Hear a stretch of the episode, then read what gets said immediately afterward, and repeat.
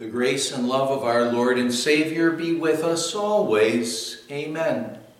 The Word of God we want to consider today again is our gospel reading for this past Sunday from Reformation Sunday. We're looking at Matthew chapter 10, verses 16 to 22, where Jesus said to his disciples, and well, to us too, I am sending you out like sheep among wolves. Therefore, be as shrewd as snakes and as innocent as doves. Be on your guard against men. They will hand you over to the local councils and flog you in their synagogues. On my account, you will be brought before governors and kings as witnesses to them and to the Gentiles. But when they arrest you, do not worry about what to say or how to say it.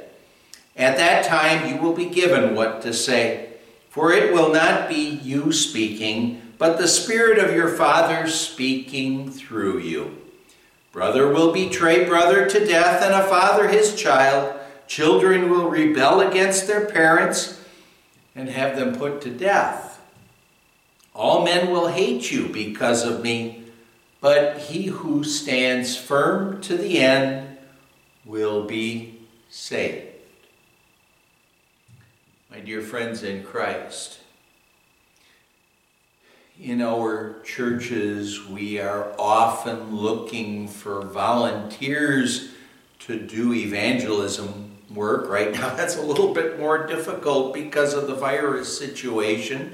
But when we ask people to do evangelism work, we usually tell them that the work is not that hard, it's fairly easy.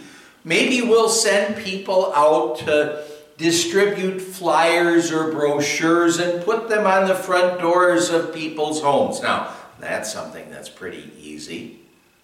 Or maybe we might actually tell a person or ask a person to knock on the front door and ask some questions and get some answers. Maybe be prepared to get some questions asked of them and when we send people out like that, what we would do is we would train those people, give them sample questions that they could be asked, and, well, just get them ready for this.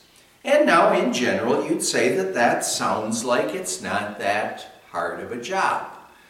And, well, if they get a tough question, really we tell them is if they don't know the answer, they can just say, hey, I'll have to ask my pastor or someone else at church who would know the answer to that question. Again, that sounds fairly easy. It doesn't sound too complicated. Sometimes you do run into a hostile homeowner, though that becomes very antagonistic because you are asking them religious questions. But generally, when you think about it, the evangelism work we ask people to do, it's, it's relatively easy. But now imagine that I was going to ask you to do some evangelism work for Calvary congregation or for our WELS campus ministry. And, and when I asked you to do that, I said to you, I am sending you out like sheep among wolves. Therefore, be as shrewd as snakes and as innocent as doves. Be on your guard against men. They will hand you over to the local councils and flog you in the synagogues. On my account, you will be brought before governors and kings as witnesses to them and to the Gentiles. If I gave you an invitation like that, maybe you would feel quite inclined to say, No, thanks. I really just don't want to get myself into such a possible lousy situation. Well, that is what Jesus said to his disciples. That is what Jesus said to his disciples. But what he also wanted them to recognize that when they were doing the Lord's work, there really was no reason to fear. No reason at all for them to fear.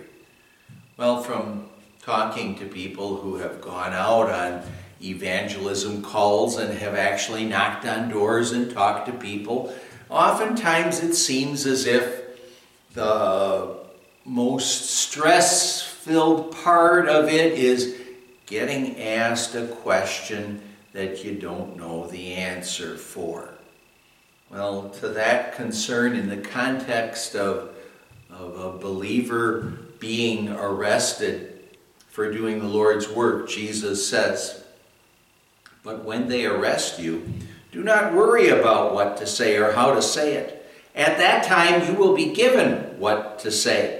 For it will not be you speaking, but the Spirit of your Father speaking through you.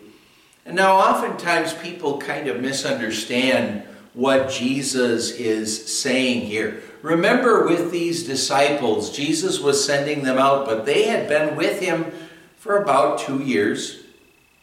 They heard his preaching and teaching, they saw his miracles, they had been through so much with Jesus. They had heard the word, the Holy Spirit had been working on their hearts. And now what Jesus wasn't saying to them is, he wasn't saying that if they got a tough question or if they got challenged by people, that then what would happen is that they would be able to pull the answers out of the air and just grab them from nowhere, anywhere like that. No. What the case was is they would pull those answers from the word that they had heard and from the Holy Spirit who was working in their hearts. Likewise, there's no reason for us to fear if someone would question or challenge our faith if we're close to our Savior and His Word. And, and sometimes it's just important to say, I don't know the answer. Let's look at the Bible and find out what it has to say then the Spirit will give us the answers that we need. Jesus said, Brother will betray brother to death, and a father his child. Children will rebel against their parents and have them put to death. All men will hate you because of me, but he who stands firm to the end will be saved. The beginning of that section just tells us a pretty what seems to be a pretty good reason to be afraid. Brother will betray brother to death, and a father his child. Children will rebel against their parents and have them put to death. If you're a believer and a close family member isn't a believer, that can be a recipe for all kinds of strife and problems and troubles. But remember, we believers are always safe and secure in Jesus. As, as Martin Luther wrote in his hymn, and take they our life, goods, fame, child, and wife, let these all be gone, they yet have nothing won. The kingdoms, the kingdom ours remaineth. We have nothing to fear because of Jesus, because the kingdom ours remaineth. Well, Jesus' closing comment in our reading today confirms that fact. He said, All men will hate you because of me, but he who stands firm to the end will be saved. People may hurt or harm us, they may hate us because of Jesus. But actually, their hate is really caused by jealousy because they they don't realize it probably, but they really want what we have. Because what does Jesus say we have? We who stand firm to the end will be saved. Amen. Let's pray.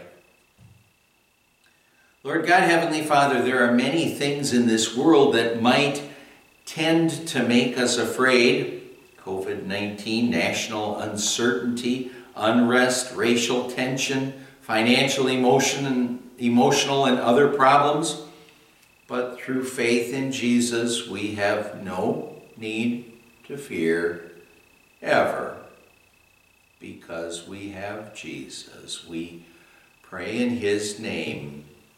Amen.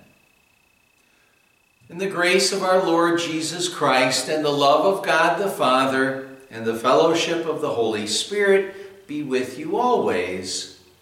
Amen.